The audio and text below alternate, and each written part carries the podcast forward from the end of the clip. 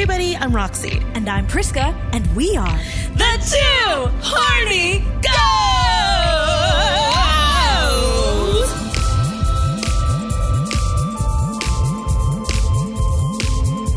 We're just two horny goats climbing the mountain of life, eating Asian American stereotypes for breakfast. Pew, pew, pew, pew. pew, pew. Welcome, everybody. We are back, season two, episode 10. Yes. Wow.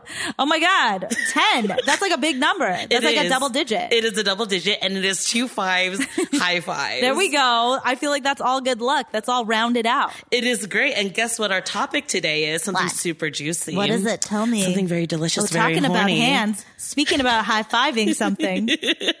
what else do you want to high five? Ooh, I don't know. You tell me. What's our topic today, Roxy? Y'all, we're talking about the big M, masturbation. Masturbation. Hell yeah. And snap, snaps. Well, snap I know that we've talked about sex before. We've talked about orgasms before. We talked about, but, but this one, like what in particular are we going to be diving into today, Priska? So I think we're going to be talking about our relationship with masturbation, mm-hmm. um, and just kind of our relationships with our own bodies, what our journey has been like and what it, um, you know, how we can develop healthier masturbation practices. So I am sorry in advance for anyone whose family's with us.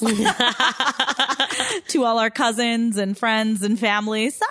Yeah, sorry. It's going to be super TMI, but also, you know, this is a conversation I wish that I could have had when I was younger with somebody right. older who could have given me a safe space because I was so curious and I also yeah. felt so much shame surrounding my body and surrounding my desire for sex when I was younger. And where did that shame come from? Because you know, for me, I'm like I'm I grew up in the church. It's kind of a pretty straightforward um, shame kind of spiral. But where does that where does that shame originate for you? I personally think that the fear of sex or the fear of talking about female bodies comes from the patriarchy ah. and to keep women small and not acknowledging their sexual power. Yeah. And this is still something that I'm dealing with even now to this day as I continue to learn about my relationship with myself and sex, mm. right? Mm. Um, purity culture, like we talked about, you know, in previous episodes, the ideal of the virgin, you know, all of these things to keep women sort of smaller right. in term and being disconnected from our bodies bodies mm. and our desires, right? Disconnected is such a big word. And, you know, obviously there's a lot of reasons why we want to do this episode. But first of all, Rox, I want to know what have you been up to? Tell the people what you've been doing. You know, it's been a while, right? I think our last episode, we took a breaky break. We did, we took a breaky break yeah. through March, April. Oh my God, almost two months. Shit. Yeah, I know. It's crazy. Did you miss us?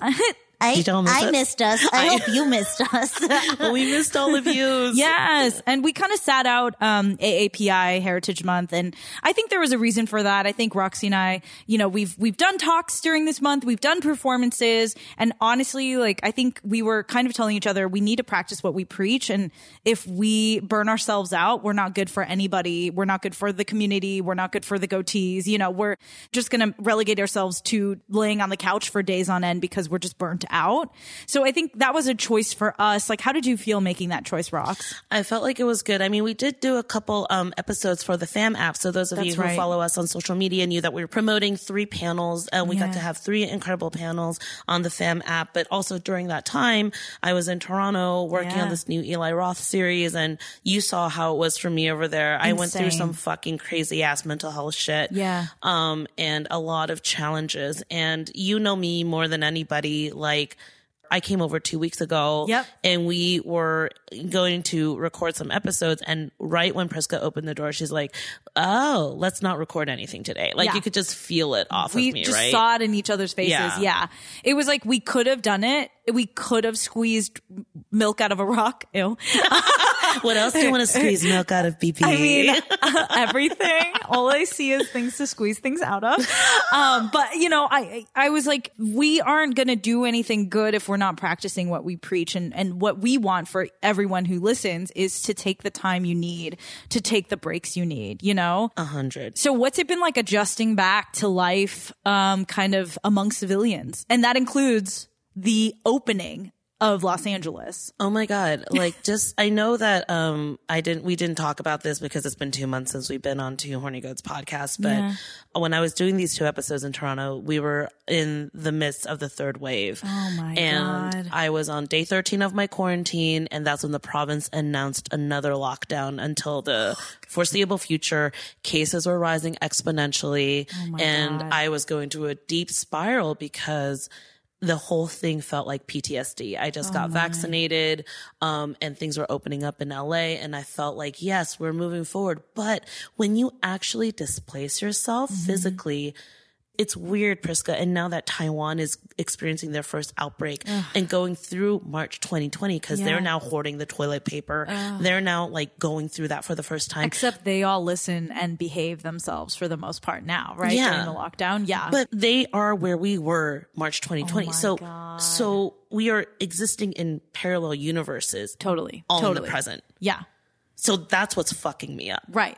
Yeah. And with India, like, you know, going through their worst time oh, ever. Totally. It's heartbreaking. It is. I, I'm a I'm a joyful cynic. I mean, I just feel yes. Hopefully, this is really like the virus is backing out, and we just need booster shots when the Yeah. new variants come in. But at the same time, it's like I feel like we just got to relish what we have. Like if there's Yeah. anything that's this pandemic has taught us is to really appreciate what we have. Right. Yeah, I feel like I get so many different types of information like according to like scientists like these types of outbreaks these coronavirus outbreaks are never we're not going to be without it for the next at least 3 4 years. For sure. but like how much is that going to actually affect our lives? Like i don't really know. Because on from a social perspective all of my slutty ass you know vaccinated friends including myself we're just going to fucking lick each other you know? I, I love it. and it's hard not to you know even even during the pandemic you know we would have friends come over be outside we're such social people that like without even meaning to you would gravitate towards being next to each other gravitate towards hugging each other you know like two shots in and i'm a hugging queen you know what i mean? For sure. You're just like COVID. Ah, what? Hold me, yeah. And so, I mean, that was already an adjustment. So adjusting out of that has been easier than I thought. Yeah. Hugging people. It almost can I just say Yeah. it almost felt like it never happened. You know when your brain starts to wipe away like it's so trauma? parenthetical. Yeah, totally. It's Yeah. like, oh, childbirth, forgot how painful that was. Let's have another one. Right? yeah, yeah, yeah. It's like riding a bike. Totally, totally. It's 100% like riding a bike. But like, you know, you're in LA and you were talking um, to me earlier about the anxiety you feel at restaurants. Oh, yes. I don't know if any of you feel this way, but it's like coming back and like being around so many people. Yeah. I, I just think that it's a really extreme adjustment. Yeah. And I uh, just cooked so much when I was in the pandemic. And now I feel total, like I used to spend so much money Yeah. going to restaurants, tipping and like drinking alcohol. And now I like go, go outside and I'm like, none of this is appealing. No. Like it's full of people. You have to fucking wait in lines. I'm Yeah. like, I could cook better. Let's just go to my house. Yeah. We could talk longer. We could watch TV. We could, you know, be You're not going to spend $150. Fuck that shit. Yeah. So what's going through your mind? Uh, Like, I feel like for me, it was like, I would be judging people in my mind, but then be like, oh, unjudge people, Priscilla, because like maybe they're vaccinated. You know what I mean? It's just like this push and pull of like old, you know, old habits throughout 2020. I just think it's still a mess. Like, I really do think that people do need to have vaccinated proof. Like, Yeah, I, yeah. I, because then you're just letting the people who didn't vax, like, just slide away without a slap on the hand, you Right, know? And right. we all need to be accountable for it. True. But at the same time, you're looking at the numbers. Like, California's like at what, 0.5%? Like, it is so, it's like It's so low. non-existent. Yeah. And I'm still wearing a mask, Yeah, you know? And yeah. then I see people just without one or forgetting. And now it's like, oh, it's okay. It's all okay. Yeah. Uh, I don't know because don't then know. India's crazy, Taiwan's experiencing their first outbreak, and this world just still is an enigma to yeah, me. I definitely do. I, I kind of made a, a conscious decision. I was like, even if this is a short period of time, we are being responsible. We're being socially conscious and we should just enjoy this fucking hot girl summer or warm girl summer, whichever you want to call it, you know, while we can, because, you know, if it all goes away again, I think a lot of us and a lot of you listening may have felt this way as well my mental health as like an ambivert extrovert leaning person really took a toll on my mental health for sure Yeah. honestly, like I miss very casual interactions with people and to just be able to get that back has really refueled me and just to be able even just to hang out in a group of friends and not even be, mm. cause I think one-on-ones are awesome, but just to be in a group of friends and feel comfortable and at ease. And I think Roxy, you were telling me you were with a couple of your friends and it just felt like, like a like a beautiful orchestration just existing together in a space. Oh, totally. Like anything as simple as getting your daily latte at 9 a.m. by the corner cafe. Yes. and and just having that short interaction with the barista, Right. You know, and, Yeah. and feeling energy around you. That's the beauty of our community. It's so true. And so one thing I do want to talk about before we dive into our hot handsied subject, um, you know, because the world has been opening up, because New York is doing great, LA is doing great. My sister Rose, who's my biffle for life, literally by blood and by choice, um, she was able to come to California last week. oh my week. God, yes. Let's talk about your whole family Yes. reunion, honey. We united and it felt pretty good, mostly. Pretty good. okay. Well, let's talk about this, right? Because Yes. uh, Priscilla and I like to talk about, you know, the love and complicated nuances, complex nuances of like family gatherings. It and ain't so straightforward. Dynamics. No. Okay. So give us a rundown of what happened. you know, I think all of us, we've been really sad. We haven't seen each other since December of 2019. Um, last time I saw my sister, we were like brutally snatched from this potential life in Brooklyn. It had been a really long year of her living in isolation. Um, she does have a boyfriend, um, but she, you know, for the most part, she lives alone and she has been working remotely. So she doesn't see people. Um, and so to just get to be together was like so incredible. And I was like, tearing up from how happy I was and just feeling so emotional. But those emotions that run really high can skew positive and negative when you are thrown back into being with your family. And I think that's something we all need to kind of prepare ourselves for because Yes. July 4th is coming up. After that, I don't know what other, you know, Labor Day or whatever. And then it's like the holidays will be here and hopefully, you know, COVID will be under control, but we're going to have to spend time with our family again. And I think Rox and I were talking about the fact that like, when we're away from our family, we miss them so much. Like Rox, like I'm sure you and your parents, like you miss them so much. Oh much. my God. I haven't seen them since 2019. it's fucking wild. fucking crazy. But give yourself 10 minutes in a room with your mom and you're like, okay. No, I feel like as much as I miss them, Yeah. I, I like mentally and emotionally prepare myself for an altercation Uh, every second. single every single time. I'm like, when is it going to happen? Right. Do, how do I keep the peace? Yes. So it doesn't happen, but always. Yes. It comes around. It comes around. And so, you know, we had our fair share of just like emotional days. You know, some days it was me being the emotional one.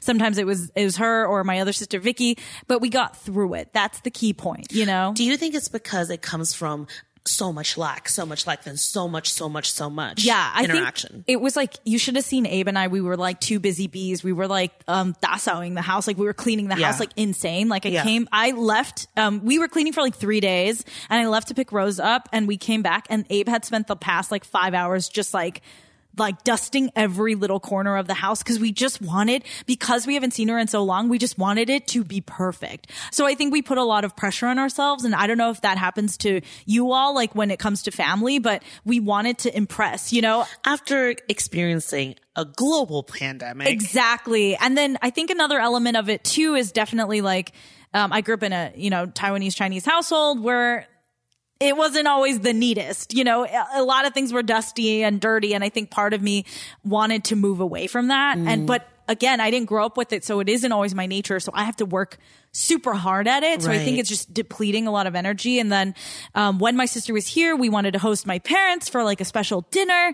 Um, and that was like a full day of prep and like all this, you know, and it was like, we wanted everyone to have a good ass time. Yeah. But it definitely took a lot out of us. Oh, I'm sure because you have to be performing and on Yes. the entire time. Yes. you're the host. You're the 主人. Thank you. You're the one like determining the schedule. you know, Yeah. the food, the menu, all of it. And it's one of those weird things where it's like you want, like, you know, I'm living in a house that we are currently renting from our parents, but my, my mom and dad, but I want to be able to almost like that energy of wanting to be able to prove to them that I can be the, the, the woman of the house or Yes. whatever. You know, I know that sounds archaic, but just I can put a house together and I can run this household. I feel like like Abe and I together can run this household. Like we felt that pressure so Oh, intensely. yes. Yeah. Uh, it was wild. So how did you feel coming out of that? I slept for like two days straight. I'm sure. I want, you know. Because if there's something about Capricorns who overachieve. we, you know, Yeah. we do. And I think everyone was happy. And my sister Rose, like, couldn't have been sweeter. The two of them being together, sleeping in a room like two little kittens was so cute and affirming and gave me all the energy I think I needed to like get through it. That's but so sweet. why does it? Yeah, it's just so, it's sweet and it's so emotional, you know? We're getting older. That's why. Also, we went through something crazy. Like, Yeah. we got, we went through something insane. Like, I was driving on the way over here and I was listening to an ad and they Yeah. were, and the woman was just like, we made it through. We all went through it and we came out the other side. And I, and I almost was like, what did we go through? Right. Cause we haven't even processed half of it yet. No. not at all. And it's like combined with what we went through with Trump last year. All the Yeah. pro- like we went through so much shit. It's only been one year since George Floyd. That seems unbelievable. Why It do I feel a like, we've had like so many journeys since then? I know, It I feels know. like v- uh, super heavy. Yeah, we're coming out of it, and Yeah. I think we're much more sensitive, and we need more time to process things. And agree. the hustle and bustle of pre-pandemic life, I don't know Yeah. if I could acclimate back to that. And and I don't know about you. I'm sure like are people coming out of the woodwork now? Oh my God. Yeah. I mean, and I love people. I I, love really people too. Mm-hmm. do. But, it, but when your calendar gets packed on the weekends for the next two months straight, like you're so grateful. But also I have so much anxiety because we haven't had that in a year and a half. And then did you see that SNL kit where there's like the parties and everyone's Yeah, catching up? forget how to It's like, talk. what are we going to be talking about? It's like, I think about like all these friends I haven't seen. And I'm like, so how was your pandemic? Yes. And then it's like, oh yeah, did you get the Pfizer or the Moderna? I and then it's like, it's so funny because it's so true. We're just going to be talking about how we came out of the pandemic. Yeah, and I don't know if like this is something you've experienced too, but Yeah. I, you know, for people that I haven't talked to throughout the pandemic, it hasn't been because I don't love them. Sometimes it's just you know the way that things shake out. I haven't checked in on them, so I wonder. You know, I get the, all this anxiety. Like, do they still love me? Do I? You know, what what's our relationship at? There's that anxiety, and then I also have like kind of a Schrodinger's cat like situation where like some family members or you know older people that I'm friends with like I don't want to reach out to them because I don't want to know. And if I feel like if I call them and something's wrong then it's because I called them. You know that whole like um philosophical kind of Yeah. like dilemma you know?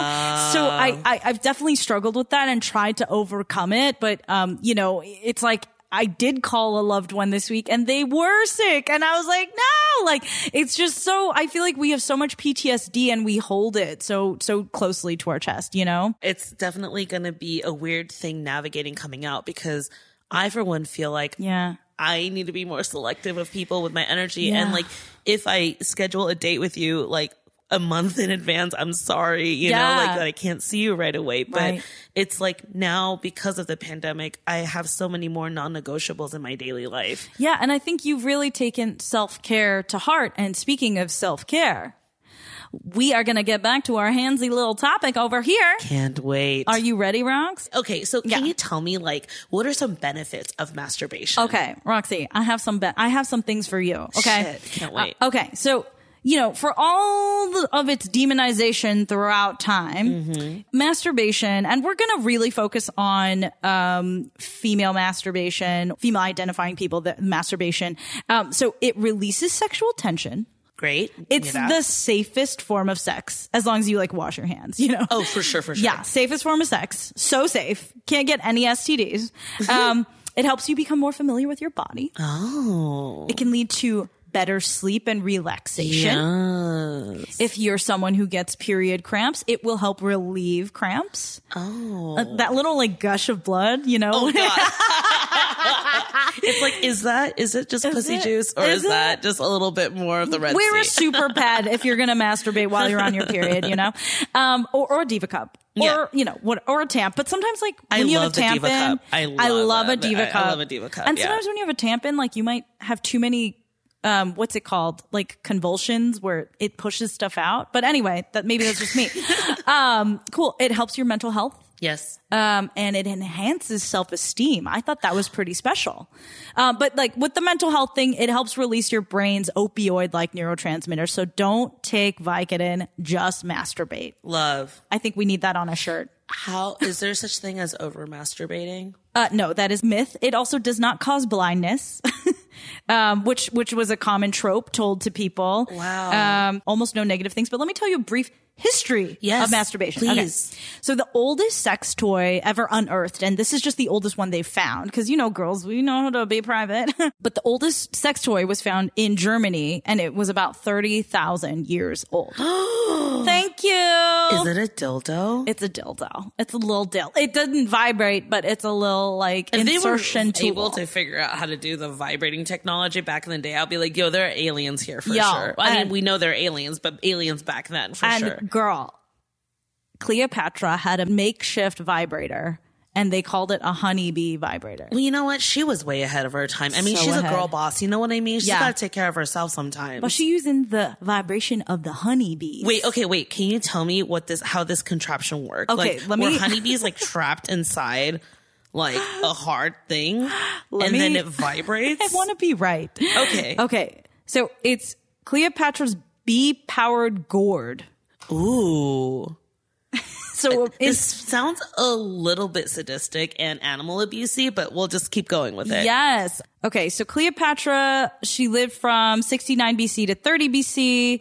Um, she's well known for her sexual thirst, uh, a sexual appeal, but also sexual thirst. So she orders one of the best engineers to make her a small box gourd uh, in a way that lets bees inside shake the walls to generate vibration. This device would also prevent the bees from escaping.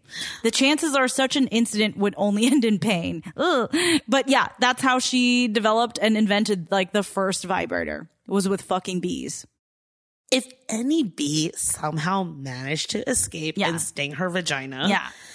that would be not so good. Not so fun or a nice tingly sensation. I don't know, girl. I think that's your shit. it might be a little too far. Wow, Priska, that is freaking fascinating. Yeah. So, you know, I think a lot of this dialogue is about separating the shame and taboo that we Yes. grew up thinking about, like masturbation, and oh, look at all the health benefits. Look at all the health benefits. okay, and then a couple more stories that I found really interesting. So, Mm-hmm. ancient pagans in the Middle East, they believed that masturbating together was a sign of abundance, and they'd gather together and basically have like a, a- like a celebration of masturbating together for the fertility gods. Their goal was to climax at the same time so together. hard. Yeah, and like a symphony of masturbation. That's beautiful. I know, I know. We should. I mean, I'm just saying. Should we do a Facebook group? Who's interested? Facebook Live. There's like, Let's see how quickly we get taken down. There's like, there's like, it's not a swingers club. You know, we're not interacting. No. We're just interacting with ourselves, Yes, but together. together. What if it's a Zoom call? I mean, well, I think like I think I was watching. Um, there's like some like uh naturopath like show on Netflix or something, and they were talking about someone who was like coaching people through orgasming, I love and it was on. Zoom. Yeah, I love that. and so it should be Like I've I've heard some guys tell me that like their girlfriends can't get off without them. no. And to me, no. that is the biggest tragedy. Yes. If if someone else knows your body better than you. yeah. Like Well- as a woman, you should really take the time to learn about that, right? I agree, but then I think even for me, as like a, growing up in the church, like, and we'll get into it, Right. but I didn't have issues with certain types of like external stimulation, but anything that I was to do to myself that was inserted took me a really long time to get over because for me, that's where the, the sin existed. Okay, let me ask you a question. Okay. When you first stuck your finger up your vagina, Mm-hmm. Did it scare you the more you went up to like figure out what it felt like? Yes. I think, I think the first time I did it, I was older than like, you know, I was pretty old. Yeah. um which is like so funny because it's like girl get it you know Yeah. get in there um but i think i was surprised at how it wasn't just this like you know las vegas casino of like like you know what i mean it was um you you like the first insertion just kind of feels a little pressure, but mm-hmm. nothing crazy, you mm-hmm. know, like a little something, but nothing much. How about mm-hmm. you? I, I mean, I'm still scared Yeah. sometimes of my own body. Yeah. And it's, and it frightens, not frightens me, but it's like, I'm like, how come, you, you know, you're 33 years old and you you're still afraid of what you might feel up there? Right? Yes. And like, to be real, one time, you know, I did get a condom stuck inside me and my partner Oh. needed to get it out. And, and here's the crazy thing is I felt scared to Yeah. find it with my finger, but it was easier for him to like dig it out. See, why is that? I What know. the mental I block? don't, I don't know what the mental block is. I'm like, I'm afraid of my body. Wow. Like, I'm afraid of what, like, almost like my vagina is a separate entity that'll just like consume something. And I'm like, afraid. So, so I don't know what that is. No. So that's so interesting because I, I have all these preconceived notions that a lot of my hangups come from being a Christian or, you know, mm, being mm-hmm. so like, you know, the purity culture shit. But like as we're talking, I'm like, wow, this, it, this is something that we all kind of share. A hundred percent. So, Yeah. I mean, like, let's just start diving into it, Okay. because I really want to get into the meat of it. I'm ready. So we're going to go into topic one, which talks about growing up with shame, the male rhetoric, the male gaze, and porn. Mm-hmm. So take me back, BB. I mean, obviously, the first thing that I want to sort of target is like the church life Yes. landscape and Yes. how that sort of catered and molded your brain into approaching sex and masturbation. So I think it was, you know, and I'm sorry, I'm going to be dichotomous with gender as of right now, just for this conversation. Um, in the church, like they kind of, they kind of dichotomize it as brothers and sisters. Um, and this is just the paradigm from which I grew up. It's not how I view things now, right? I would just like to kind of couch that. Um, but so, you know, for us, like for the brothers, um, masturbation itself was a much more pressing issue. Um, and basically like they, like, half the guys I would talk to um, at church, they were like, "Oh, I was like, what did you guys discuss in your morning devotion?" And they were basically like, "Did you watch porn? Did you masturbate?" Really? Yeah, and it was like a constant, almost like obsession. Not obsession, but like they like it was something. Obviously, you have a group of teenage guys. Like, what are they going to be doing? Fucking masturbating, you know? Yeah. And um, but the way that it was approached was so like shame driven and um, like them being made to feel wrong and dirty and needing to confess. And which i find so interesting because it's almost like a catholic way of like confession you know? In terms of a lot of the the guilt and the shame and the fear surrounding it um, it was put on the boys in the church. Honestly they were boys you know? 18 and younger we were having these conversations. And in college like forget about it. They would have those conversations all the time and they were like quote unquote keeping each other accountable. So i felt that that was really interesting and i did see that it did lend itself and maybe this is just in my limited kind of experience and purview but it did lead a lot of the men that i grew up with to either hide their more sexual exploits or just like really repress themselves you know Because it's like seen as being honorable. Yes, Right. exactly. To not think about that, to not think about sex, or like to think about like Yes. masturbation. And then you develop this is just coming to me now, but I think they're also developed this anger towards women because they represented something sim- sinful to and them. tempt, tempting. to them. tempting. Yeah. Exactly. So it almost like led to this um antagonistic relationship with women. Oh. Yeah. But it's not all bad, but it was just like it was coded within this admiration of women. Because it was like wanting to have straight heterosexual sex was like the epitome and could only happen on the other side of marriage. Right. So any entrance of that into your mind was impure and sinful. It's you know? a sacred, beautiful act after marriage. Yes, exactly. But the funny thing is, there was still that like coded rape culture way of speaking to the girls in the church of like, guys are gonna be guys, like men are gonna be men. They're gonna have lust and desire. That's just how they are. Women like don't wear sandals, don't wear short skirts, don't make your hair in such a way that's like too enticing, don't wear low cut tops. Like it was very like unintentionally rapey um way of talking. But still at the same time, it's like you can't do all these things to s- seduce them or Yeah. to tempt them, but you also have to be their object of desire for marriage. Yes, It's exactly. It's like, you have to be both of these things. It's so confusing. You're right. Oh my gosh, that's like such a fucking seesaw. It's crazy. Yeah. It's like how do you find that balance of like being worthy enough Yeah. to like to like gain the attention or like of a certain partner that's like worthy of your family or whatever. But at the same time you have to hide any like wild or natural primitive, you know, sort of desires within you. Ah. And and this is the so true. patriarchy. Like Yeah. really like the women have to be so many things. We we have to be alluring, we have to be beautiful. we- Demure. demure, we have to be Yeah. submissive, but we also have to be attractive enough. What the fuck? Like, hundred percent. What? But and honestly, you know, this is this is my perspective of growing up in the church. I don't know if other people felt this way, but for the sisters in the church, it was almost like there's some weird loophole. Yeah. Where because like, you know, they thought, oh, these are just such precious, innocent beings. They could never have a sexual thought. The the idea that masturbation was something that should be shameful was never directly placed on us. Oh. So it was like talked about, but like also it was more it couched in the, it, it was more like placed in a place of like, don't have sex with a partner. Don't do sexual things with a partner. Don't let a man defile you, you know? Mm-hmm. But we didn't hear a ton about, you know, record scratching. so basically, masturbation's more of a sin for the male counterparts, I- like yeah. in in that setting, and then women is just like as as long as you don't let a dick inside of you, you're good. Right. Basically, I, I think like obviously if you ask them point blank, is masturbation bad for a female as well? And they might say, yeah.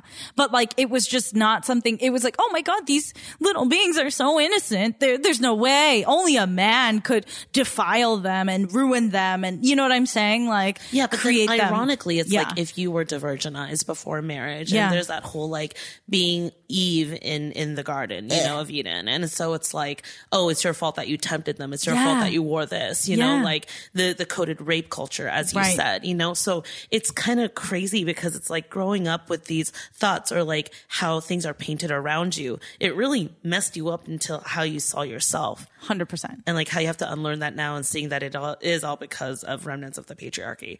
Hundred, hundred percent, hundred thousand percent. But I'm glad I got to sit in that loophole because I would say, Mm-hmm. you know, compared to a lot of, um, even like talking to my husband, talking to Abe about it, he has so many hangups in regards to that, you know, and Mm-hmm. I, I would let him share his stories, but he has so many hangups and like when he's telling me, I'm just like, wow, like I have a pretty healthy relationship with masturbation. Like, you know, I, I, I was able to experience it in a way that wasn't pressurized or uh, it wasn't under this idea of, of I could do something to my own self that was somehow sinful and wrong. And it's like boiling point, right? It's sort of mm-hmm. like binge eating or like anything that's like taboo becomes an addiction. And an, an addiction is seen as like something very evil or Yeah. like bad for you. Right. Right. When in fact, you just checked up on all of the health benefits of masturbation. So many benefits. I sleep so well. I know. I sleep so well too. And I'm, when I'm stressed out, you know, a good little record scratching Yeah. just like really does the job. and I'm just like, well, how come all of this was taught to us in a way that's like not good for us? You Yeah. know, it's not healthy. Like fit, like sexual health was never a discussion. Yeah, and rocks, like I could totally see a lot of our goatees listening to this kind of uh, cringing because maybe this isn't a topic we're supposed to talk about. You know, it's kind of sad. We don't share techniques. We don't share, we don't swap, you know, stories about it. I think it's kind of to our detriment in terms of like what could be enjoyable and what um the body of what our pleasure could be is diminished because we find it to be so embarrassing. Uh, like we can take shame out of the picture, but it's so embarrassing. And why is that? Because it's something you do when you're very vulnerable and you have a need and you're feeling vulnerable. Like, and, and you're basically, even though you're not physically naked all the time, right? But you're, you're, you're being naked with your needs and your wants and you're being honest with, with yourself about it. Yeah. And that is kind of icky to share with, with other people. Yeah, I mean, we're constantly wearing masks in society, right? And it's like, I think it took me a very long time to be able to connect with myself in this way because I was brought, I didn't grow up religious, but I was you know, I grew up in an environment where, you know, it was just my mom and dad. My dad obviously didn't talk to me about any of this shit. Yeah. And then my mom doesn't talk to me about any of this shit either. Right. So it's like she gave me like one little like color book, like when I was 13, and that was all I knew about sex. This is the labia. This is the labia. Here's your clitoris, and I'm like, I, and I'm like, you know, holding that mirror between my legs, being like, this is a scary ass looking alien fucking looking It's thing. It's not cute. It's not cute. It's- It's yeah, not especially cute. when hair just starts growing on Oh there. god, it's so And it's like, scary. ah! And then of course, like hair starts growing, and then you're looking at porn, and you're like, wait, all of it is shaved, and Yes. and all of it. Anyways, it's like now looking back on it now, and like I was taught to. The main purpose of me growing up was to achieve a partner Mm. and get male validation. You know, and my mom was always just like, "Who's gonna want you if you look like this? Who's Yeah. gonna want you if you're fat? If your like boobs are too big or whatever?"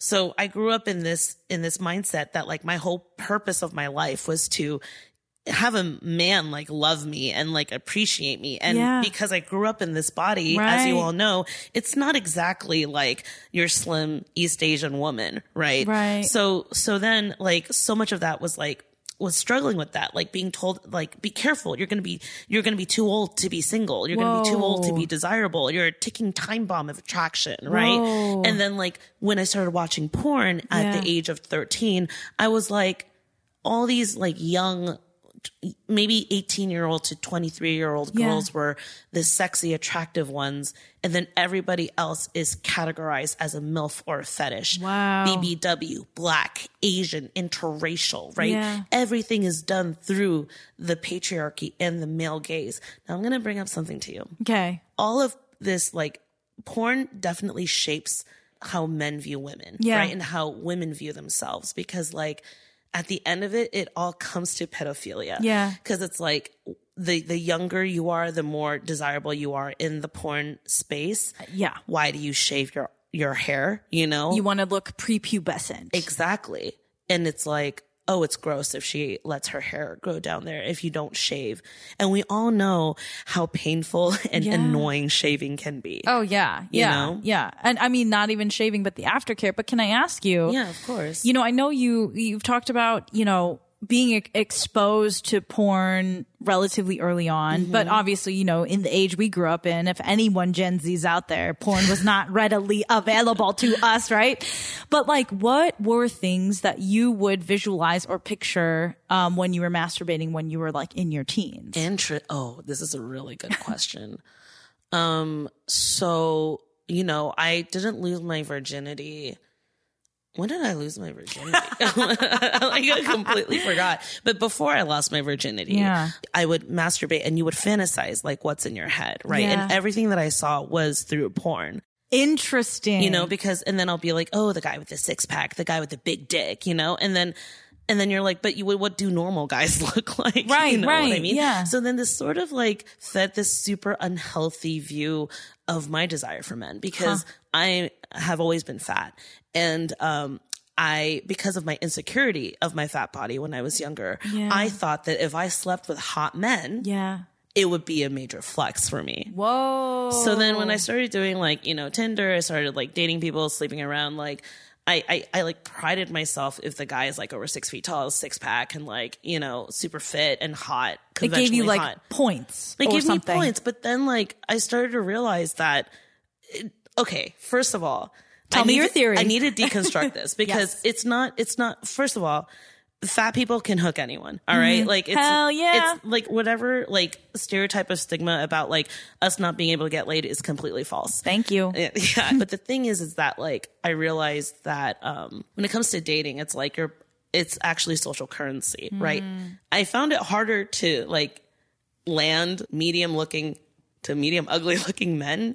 Who, Interesting. they don't want to sleep with me, Why? and and hot men do, and and the reason for this is because medium looking men i mean everyone's beautiful but just just take this for what it is i'm just going to speak very Yes. bluntly right now just for the sake of this exa- example and this analogy Heuristically. yes Yeah. and it's like first of all, it's like if men are insecure about their looks, right? They want to be with a partner who is beautiful to be able to use that social currency, right? So it's like that's why some ugly rich men have beautiful trophy wives. Oh, yeah, right. yeah. And then if you have a very conventionally attractive man, he doesn't need social currency because he's already desirable Mm. Yes. as himself. Yeah. And then so he could fuck whoever he wants, right?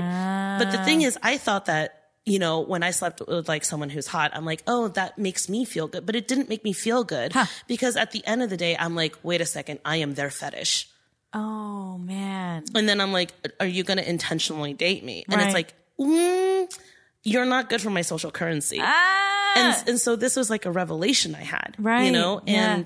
And, so like as, as hard as it is to acknowledge and people, you can fucking fool yourselves into thinking that like, no, I like people for who they are. Yeah. It, it doesn't take away that like, for example, larger breasts are more attractive to, to men of like, the middle to lower class, like people who are rich and wealthy don't really date women with huge tits. Really? Did you notice that? No. But what what what is the cause of that? I don't know, but it's like it's it's a scientific thing. Data says that. What? Yeah. So it's like you don't have like a really wealthy person because Oh social God. currency because huge tits is associated with porn. And oh. porn is associated with Oh. Lowbrow. Lowbrow. Oh, yeah. Even though everyone fucking watches porn. Exactly. It's Wow. sinful. It's degrading. Therefore, that associates with that. I am not, you know, so I, you know, I thought about removing my tits for like a long time because Yeah. my mom's like, they're so big. Like, no one's going to want that. You're going to think you're like a bimbo or like a slut or whatever. And I decided not to because I'm like, you know what? If I was born to this body and these are my natural boobs, then I'm Yeah. just going to keep them because like I'm still like holding that the not I mean I know that whoever loves me whoever loves me loves me Yeah. and for all of me you know and if they can't see that if I am social currency then hopefully they'll leave my life in some way you know Yeah, and I, I, I think, you know, we do talk a lot about how, or you mention often, you know, how you are inside a kink body. Yes. And that's all because of what society has deemed XYZ. You know, Mm-hmm, it's all, honestly, it's all socially constructed. Um, but I noticed that you kind of, it's almost like an armor that you have. Once your body comes into the picture, it's like, I have a kink body.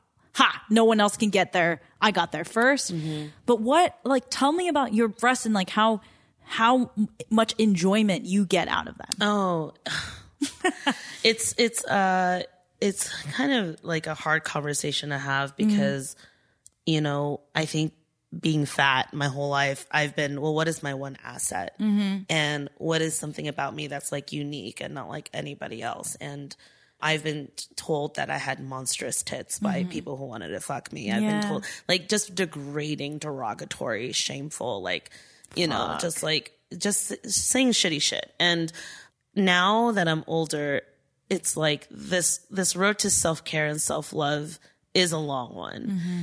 And um and I've learned to love how you know the breasts aren't so perky anymore. You know, you have rolls that sit in certain places that are harder to get rid of Yeah. as you get older, and also like having more confidence in just being not so performative mm. anymore like not trying to fucking fix yourself into this box of what other people think are desirable but just being present and enjoying your body as she mm. is. Mm. And um so i think it's about relinquishing that because hmm. i thought about the conversation of body alteration has always been around me mm-hmm. my whole life. Mm-hmm.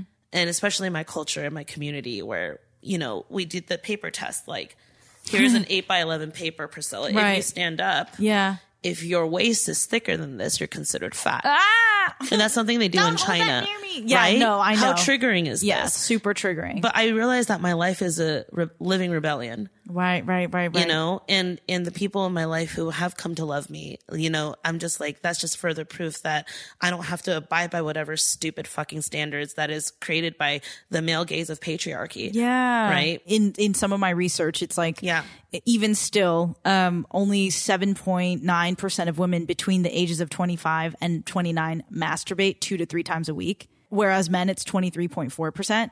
And I think, you know, there's a lot of reasons for different things, but a lot of times it's like women, we have a hard time accessing sexual pleasure when we aren't feeling you know, comfortable in our bodies, happy with ourselves, happy with our relationships, sexually aroused.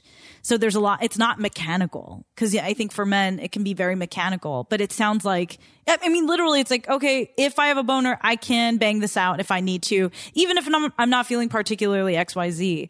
I know that things have changed more or less, but what's, it sounds like so many external patriarchy driven things have found their way into your mind um, does that ever inhibit you from feeling pleasure or stop you if you felt like masturbating? Yes. I mean, I wanted to ask you, uh, Yeah. and this is, I know and you just asked me something, but it's like, I want to have the conversation of, do you find desirability for yourself? I don't know that I'd want to have sex with myself. Like if there was a double of me, I don't know Oh, that I would like be. that. okay. Not like that, BB. I'm Okay, sorry. maybe reread, No, re- uh, misread the question. it's, it's, it's basically just like masturbation, but not just for the sake of achieving orgasm. Right. It's like you oil yourself up, you play Right. with your nipples, you play with your body, you take it into a bath, you stroke your skin, you know? Right. You find you desirable. Yeah, I would say like I'm not that sensory Yeah. laden of a person. Like, but I do do like I do do self care, which Mm-hmm. can lead to like you know if you know sometimes if you know the husband's out of the house for whatever period of time, I'm like, great, I have Yeah. a date with myself. You know, which you know I struggle in certain ways with that, just in terms of withholding pleasure and enjoyment from myself like and that comes from my childhood for sure. Yeah. and, and it and it goes from like sexual things to even like you know abe and i were up in arrowhead and i was like i want to go do this thing. I want to go to this amusement park for the day. And abe's like great. And then the day came and i was like no we probably shouldn't go.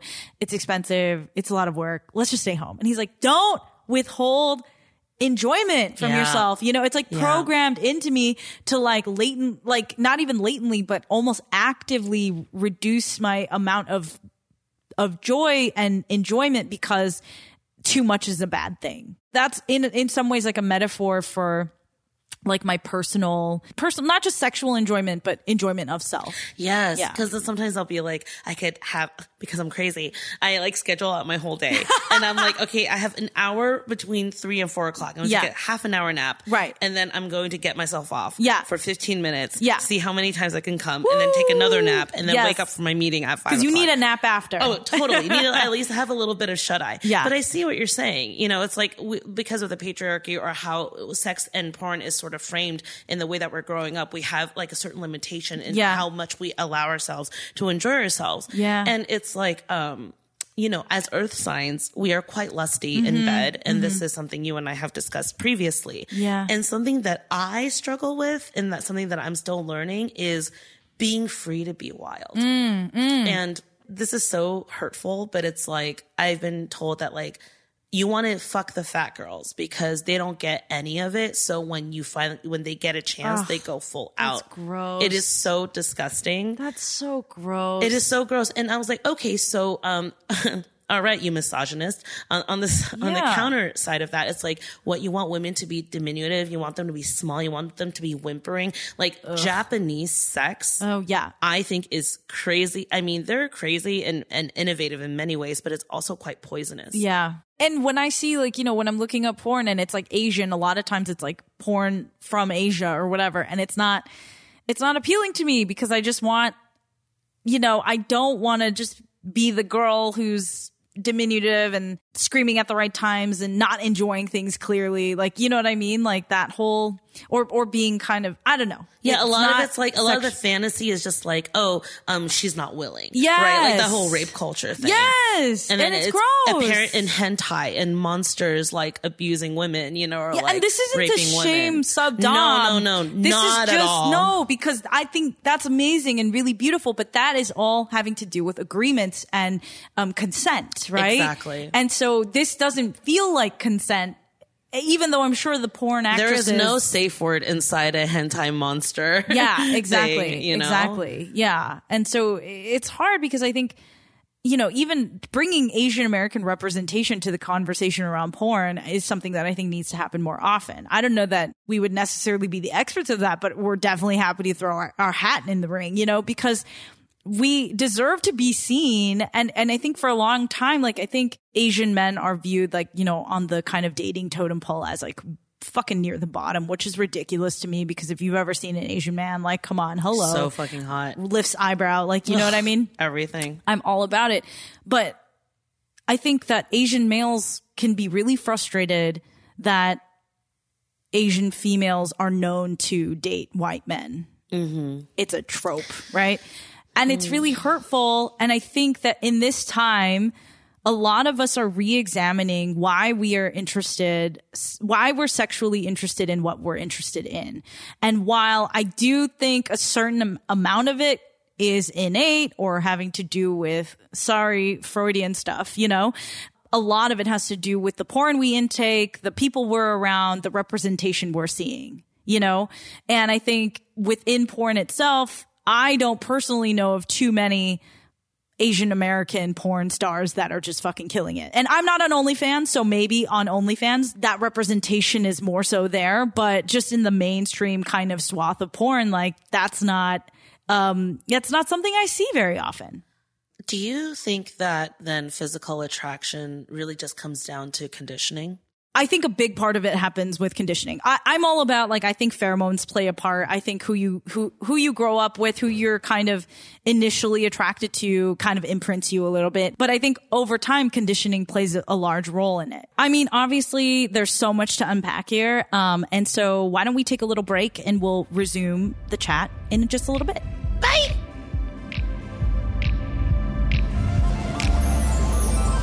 Hi, Goatees. We love hanging out with you, and it's what we look forward to every single week. If you're liking what you're hearing, please subscribe and give us a five star rating on Apple Podcasts. It will help us a lot so we can continue to hang out every single week and make content for you. Thank you so much, and remember, stay horny. Welcome back, goatees. How was your break? I'm sure you spent it with us, but like not with us, Did but like you kind of. masturbate to our voices? Did you have enough time? I think it was like a one minute break. if you did, congratulations. You won the fastest masturbating challenge. Welcome to Masturbation Olympics. This is what you get. You get a gold diva cup. Ouch. I know. That's not comfortable at all. But you know what? Pain is pleasure. I'm all about it. in the back half here, we kind of want to talk about growing healthy masturbation practices. Um, Roxy, kind of before we get into how you've developed healthier habits around masturbation, I want to talk about some of maybe your less healthy habits. And when it comes to like female orgasm, we've talked about that a little bit. You know, it, it's a mysterious thing. Mm-hmm. It's so difficult because it's not a pump and pump and dump. You yeah, know, yeah, yeah, yeah, yeah, for sure. so in terms of like orgasming with a partner, what does it take for you to feel comfortable enough to do so? And if you're not, are there times where you fake it? You know, there's that uh thing where you can't tell if it's nature versus nurture. Like ah. you uh, question why you are the way you are, and you can't tell if it's because you've ingested all this material as you're learning about it versus if it's truly who you are. So ah. I am pretty passionate in bed Yeah. and creative in bed and I like to I know. think yeah you do I like to think of myself as just like taking pride in my wild fat body Yes. without feeling like oh because she's fat you know like it was just trying to erase all of that negative inner dialogue Yeah. of what I heard and trying to remove shame from sex and the fear of losing my hot body or metabolism body. Not that I've ever had it with like age, Right. You know? And Right. so when I was dating around and experimenting with myself and learning more about what I liked, sex was very performative because you're getting to know somebody. Mm. Yeah. And you want them to feel pleasure. Yeah. And so you act like you're being pleasured so that they could achieve their pleasure. Because let's be honest, when you're first having sex with someone, it's all about satisfying each other's ego. Hmm. Hmm. Yeah, and I think in college too, part of what drove me was like guys were always talking about their sexual conquests and and my girlfriends were always talking about like how they gave this guy the best blowjob of his life. And so I clocked it in my head as like Oh, there's like a metric to it in some Yeah. way. There's a good and there's a bad. So Yeah.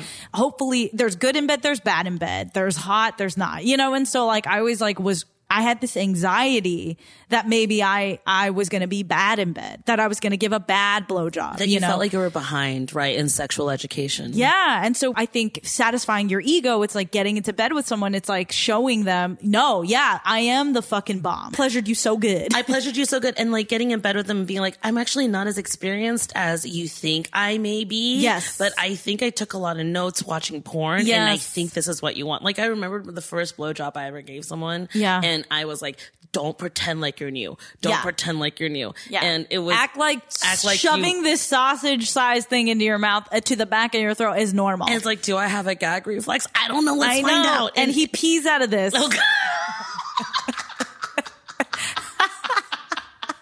I love like how porn or sex is just like anything goes. I'll lick your asshole. Yeah. You know, I'll do, and you have these strange liquids seeping out of your or- orifices. But and you I'm won't willing- lick a toilet seat. Weird. you won't go on a doorknob licking competition with me. no. I mean, Weird. I don't weird. get it. Yeah. I don't get it. And, yeah. and so I think, um, but you're giving him a blowjob. yeah.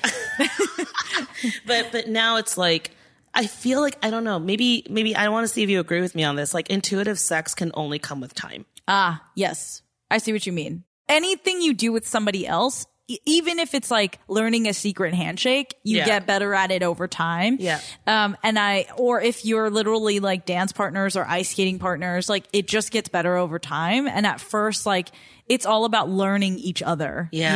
You know? Um, it's like having let me get to know you. Here's our first handshake. It's Yeah. just courtesy. It's right? courtesy. Yeah, you're just shaking with your genitals, you know? but I, you know, my question to you too is like, did having sexual partners change the way you then masturbated? No. Not at all. E- No, it's wild. It's like I think with a lot of men, Mm-hmm. they just want to know if you got off. Hmm. And they can't tell if you got off because women are known to fake a lot of their orgasms, right? I'm very good at faking mine. Ah. Ooh. And the thing is, like, you're full on Harry Met Sally, huh? I would, yes, exactly. Oh, t- give me a pastrami sandwich and I'll show you, BB.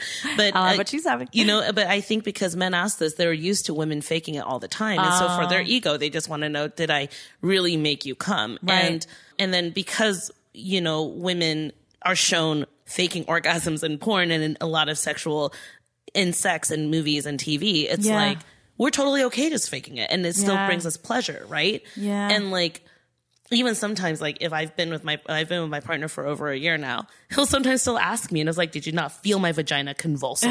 Like but that makes me concerned because I'm like, well then I'm actually faking it all the time. You know, like I'm constantly doing that. And uh, I'll not say anything after sex because I would overall enjoy it. And then but if they do ask, I'm gonna tell them the truth. You know, Be- mm-hmm. and then and then I try to explain it, and I'm like, "Hey, it's not because of you." I'm like, I as a person take time mm-hmm. to achieve that safety net of mm-hmm. consciousness with somebody, but then still some men get butthurt about it because Right. they don't feel they feel like they're not man enough or they're emasculated because they They can't check it off their task list. Exactly. Yeah. They're just like, well, I came. Oh man, I failed. I didn't make you come. You know, and I'm like.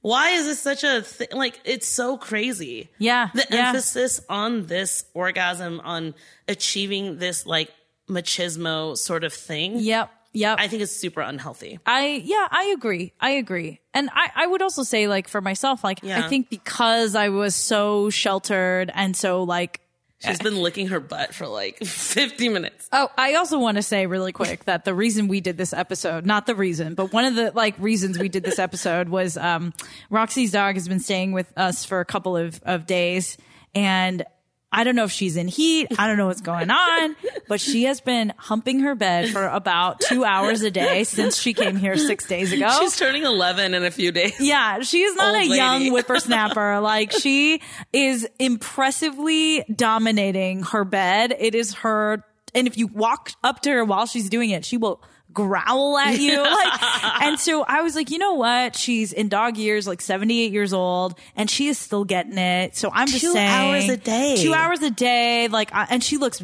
I- she looks so young and relaxed. So Yeah. all I gotta say is there has to be benefits from this, you Yes, know? yes, But yes. all that aside, like I think for me, because I was so sheltered and repressed to a certain degree, um, having a partner did teach me things about my body that I didn't know. Mm. Yeah. You know, and and gave me more courage to do more exploration. Obviously, I appreciate the solo process, but also I'm open to learning and gathering from encounters with other people and then taking them back to your private, you know, abode. I love that. So something that some of my partners have done to me, which I don't know is even what I didn't even know was even a thing. Yeah. Is they like to make out with my underboob. Oh, I did not know that was a thing. Yeah. And so it's like I don't know. Like not fuck it, but no, just make out not with make it. out with my underboob. Wow. And it is such a strange sensation for me because Whoa. it's like not triggering my my nipples, my areolas, but it's literally just the skin and fat underneath my boob. Is it nice? Yes, but I'm also like Like, what are you doing down there? it's, it's kind of interesting because I'm like, oh, you know, like the, uh, I even if you watch a lot of content and and you think you know, there's always something you don't know. Yeah. and and you're just it's like, always more depraved. what turns other people on or something just like so odd. Yeah, You yeah, know? yeah. And it's like, oh, maybe it's just like licking this one part of your thigh. and and they're just obsessed with licking that one part of your thigh. You know? yeah. I mean, yeah, that makes total that makes total sense and that's kind of beautiful. You know, the whole body deserves to be appreciated. Priska, I want to ask you, what Yeah. kind of sex toys do you prefer? And like when, you know, you're talking about time with yourself and, Mm-hmm. you know, um, I, I wanted to know if you started off with one thing that was sort Mm-hmm. of like the transition into being comfortable using toys. And then have you explored beyond that? Great question. I'm definitely more of a clit stimulation girl. Mm-hmm. Um, and some of, I'm like, right, clits? And some of my friends are like, no, I want to get fucked. I'm like, oh, word, you Yeah, know? yeah. So I, I think we all prefer different things. Um, I, you know, started with kind of like a warming, you know, like plug-in massager that was so loud, you know, and it was like, I, I think one time I walked, my friend walked into my room and I got like, uh, like kind of, I was trying to like put things away and I accidentally turned it on and it was so loud. And it was like old and it was like an Asian brand, just like massager, like Oh, a back massager, yeah. you know? Oh, God. Yeah, and it was like very aggressive, but you know, I had some good times with it. And at first I was like really embarrassed about it or like, you know, f- afraid of it kind of. But then I think once I relaxed into enjoying it, I really enjoyed it. So I like, you know, I love these like new devices that are kind of like, like almost like clit stimulator things.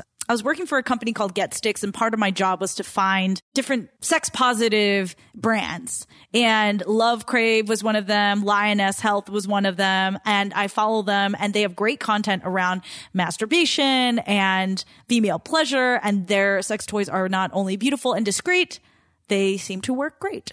Wow. so yeah, go check Feel them out. Feel free to sponsor us. I know unsolicited pick dick I'm pic. also happy to try out some of these items. Yay, so- please send, thank please you. send us. Thank you. Yeah. How about you? Like, what is kind of your preferred sex toy? As a Capricorn, I am somebody who uses the same pair of boots. Yeah. Most of the time. Trusty old. I use, you know, I use like the same fanny pack, you Yeah. know, when I go out. Tell me it's a rabbit. Tell me it's a rabbit. it is a rabbit. It's a rabbit. It is absolutely Oh my a god! rabbit. Thank you, Sex and Yeah. the City, Yeah. Samantha. I know, I know. I love the rabbit. Um, you know, I just use the vibrator that has rabbit ears on it. Love and then it just has different modes of vibration. Yeah. And um it it works perfectly. And uh, I think it was only like it was super cheap. It was Was it? it was like 35 bucks on Amazon. I don't know if that's considered cheap, but it is definitely That is reliable. cheap. Yeah. And it's waterproof, so you could definitely enjoy it when you're taking a Oh bath. my! But use the right lube. Totally. Yeah. I, I have a really good time with myself. Wow. I think I think nowadays, you know, it's like if I'm not,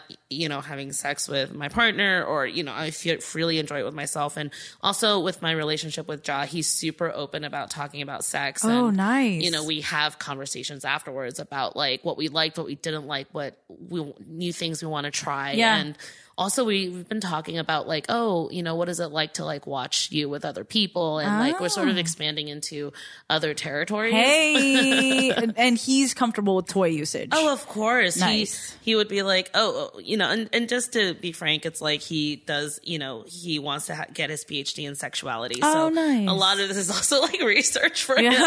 uh, and, and, and it just feels nice to finally have somebody to talk to. Yeah. That like doesn't have, like, is completely safe to discuss it without any form of shame. Yeah. And, you know, we talk about, you know, it's like, I think fat people are fucking hot. You know, he's like, black people think that, you know, like that fat is like a healthy thing, you know? Yeah. And with my relationship with him, it's just like so good to sort of deconstruct everything I was talking about that was Mm-hmm. sort of like a very toxic trait. Yes. In how I viewed myself and my body in the sexual space growing up. it's such a world of a difference, you know?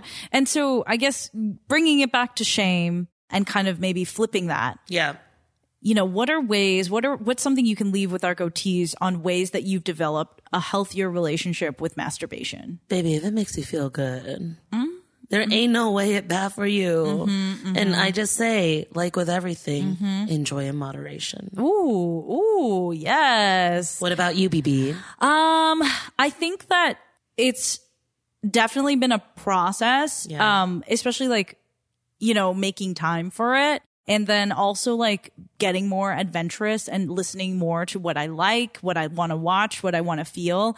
Um, not feeling like, I think there was a time, like for me, like honestly, sometimes like a good cheesy ass, like rom com scene will get me going more than like really aggressive, like porn, you know? Or reading erotica, BB. reading erotica. Oh Yeah. Oh my god! Oh my god! A throbbing shaft. I, I give that throbbing shaft to me. Thank you. I just had a, an Yeah. idea. What? We should start an audiobook company that that has us read like erotica Just out oh, loud? ASMR, like like this. oh yes. Yeah, like my deep I husky it. voice. Give- what do you think?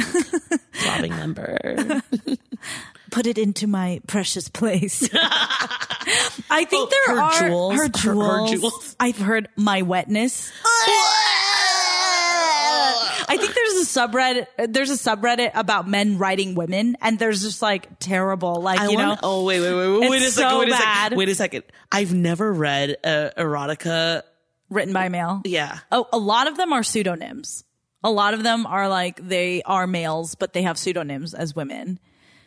A lot, a lot of them do, but it's fine. You know, it's cool. I, I love erotica. And I do think what's great about living in 2021 is there are a number of companies that do produce erotica, um, audio erotica for women, which is pretty exciting. I need to tap into that. I know, I know. And, and I think like some of the ones I've heard is still like a little like fake and porny, but like we're just getting started. Things are going to get like a little more, you know, Also, um, to our taste, we tailored to our taste. to like like porn is like such a cheese factor. Like Yes. there's something so campy Ugh, about it as well. so That's campy. like so fun and funny. Yeah. and like so cheesy with the aerobics '80s music sometimes. Oh my God. Or like really badly performed. Like everyone's Russian and I trying know. to speak English. I mean, even the amateur stuff, sometimes they're just trying to like do an impression of porn, I you know? And I'm like, no, just love each other. Just, hold love each, other. I was like, I think I mentioned this on the pod as well, but one day, Yeah. I would love to direct erotica. Ooh, Yeah. that's right. Yeah, I'll make fucking fantasies for our female based audience. Oh, fuck yeah, let's you know? get it. Let's get it. Um, but this has been like a really stimulating conversation. Like I'm super horny right now. I'm not gonna lie. I'm gonna go give you like I don't know, 30 minutes alone in the guest room. Bring Yaya in her bed. It can be like a mother daughter thing. no. Oh my god, fuck this freaking porn fantasies. I'm like that family stuff needs to stop. Stop. It we need to, quit it. Yeah. Enough with the stepbrothers. Enough, enough. Enough. Um, but yeah, this has been a super stimulating conversation. I felt like we were pretty hands on. All right. And Uh, also, it's like if anybody has any stories they want to share with us, please also let us know at hello at twohornygoats.com. We love you guys. So, Priska, what time is it? It's time for unsolicited pics. Priska, go first. Okay. Um, so I have been in my fucking feels for like two weeks because of this book. Um, Crying in H Mart. It's by, um, Michelle Zauner, who is also Japanese breakfast. She writes about basically what it was like to go back to um, a Korean supermarket after her mother had passed away. And that's why it's called Crying in H Mart. Her mother passes away from cancer. I'm not spoiling anything. That's kind of the premise of the book, but she does go into detail about their oftentimes complicated relationship and she struggles with identity. She is half um half Korean, half white. And so losing her mother also felt like losing that tether to her cultural heritage, right? I think she says something along the lines of, am I even Korean anymore if I've lost, you know, the person who made me Korean?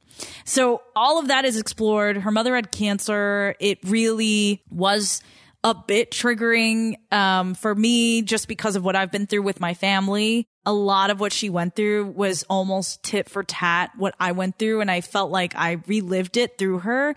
And she's also a musician and just has such a clear way of writing, but also it is, it is quite poetic and straightforward. And it, it, there's not an extra word in there. Um, and it's really beautiful. Her descriptions of the food is stunning. Even just her description of the marinated blue crab had me in tears, you know? I'm halfway through the book. Oh, yes! And I, I am just like, I could just see how this resonates so deeply with you, Priska, because Yeah. the way she writes reminds me of the way you speak, you know, Oh. especially, and I ate so much Korean food while reading this book. Yes, it makes you crave Korean food. So be careful. Like your Uber Eats account is definitely going to Yeah. be set to high. All I'll say is that when I finished the book, I cried. It's like nothing like really like happens, like, you know, but I cried for about an hour and I was like, okay, good, you know? And then I walked into the room and Abe was in there and he was like, I was like, cool, I'm good. I cried it. I cried it all out. And then he was like, what's wrong? And then I broke down crying again and cried for like another hour and a half and then like had to get out of the house for a bit. Like, so it is an emotional book, especially for anybody. But I think if you have gone through this type of grief, trauma, like it, it be warned. I would just say it's definitely trigger warning material. Can I also just say that her depiction of her and her mother's relationship is the closest that I identify to my mother that I've ever read Agreed. in uh, Asian American literature. so complicated, so much love, so much duty, but so much criticism. Like when her mom is just always has to criticize something about her appearance, right? Like Or what always she's has to- wearing or like anything. I'm like, Yeah. I know this. yeah. yeah. But then when her parents did come to her one of her performances and sat politely in the back, that's I so- was like, I was like, wow, like for all the non-support, there is so much support, you know? Um, so, okay. On the flip side of that, great pottery throwdown on HBO Max. That took a Um, turn. thanks, Kevin Fong. I know it was like so heavy and like, let's turn it around. It's basically Great British Bake Off, but like with pottery. So you're going to love it. It's super soothing. Um, Kevin Fong recommended it and he influenced me. I've been officially influenced. So thanks for that, Kevin. And yeah, those are my two picks. Oh my god, I've missed this. All right, so for my two picks this week, um, I just have to go with Legendary on Hey. HBO Max. Have you seen this, Priska? No. Oh my god, we have to watch one episode because my God. you're just gonna fucking live for it. Basically, I'm just so happy to see the underground ballroom culture of voguing come. Yeah.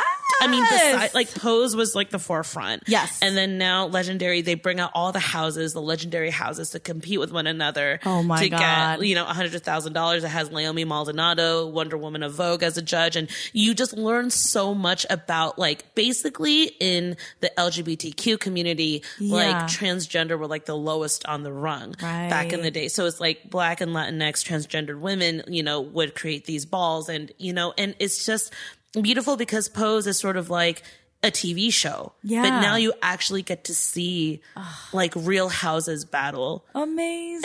and come into the limelight. So um, I'm obsessed with this show. It is totally underrated. Like if you haven't checked it out, we're currently in season two.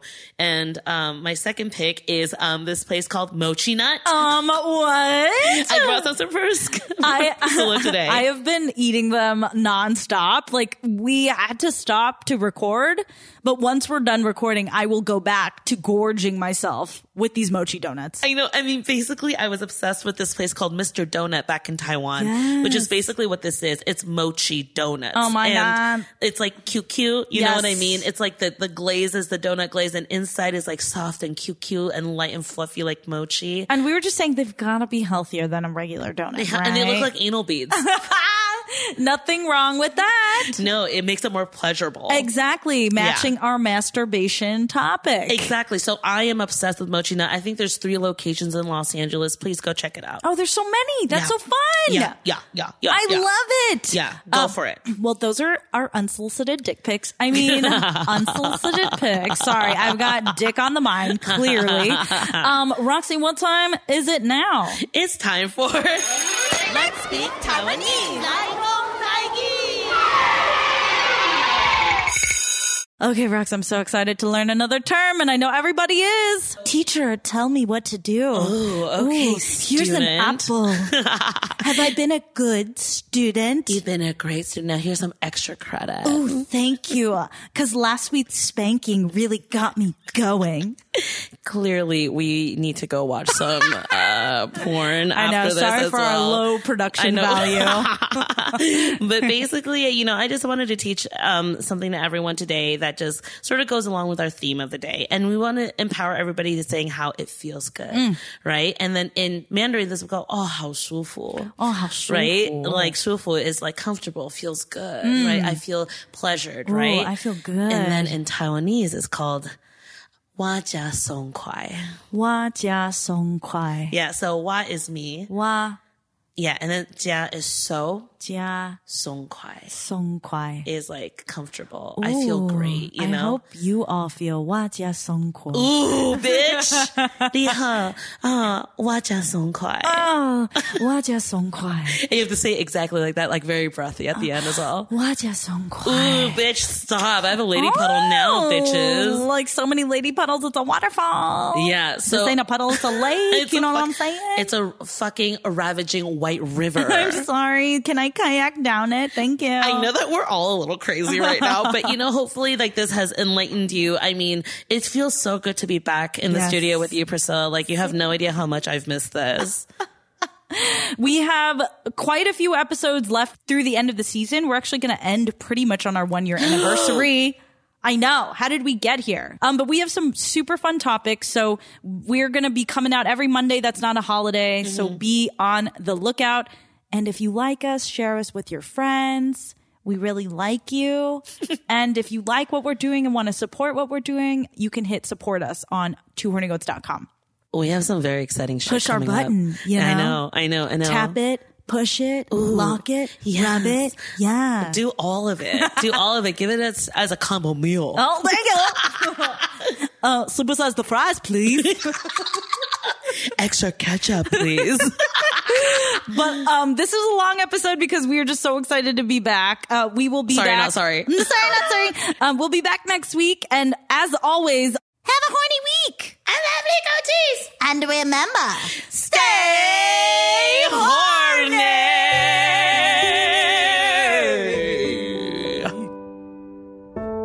This podcast is hosted by Roxy and Priska, engineered by Abraham Kim and Priska at the Shire Studios. Music by Abraham Kim, artwork by Connie N. Please visit us at twohornygoats.com. Have thoughts or questions for us? Email us at hello at twohornygoats.com. See y'all. okay, bye. Bye. Look at you kids with your vintage music coming through satellites while cruising. You're part of the past, but now you're the future. Signals crossing can get confusing.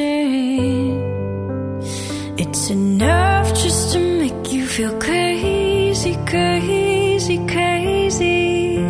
Sometimes it's enough just to make you feel crazy.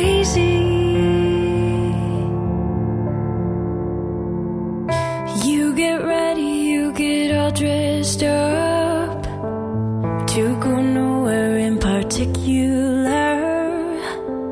Back to work or the coffee shop doesn't matter, cause it's enough to be up.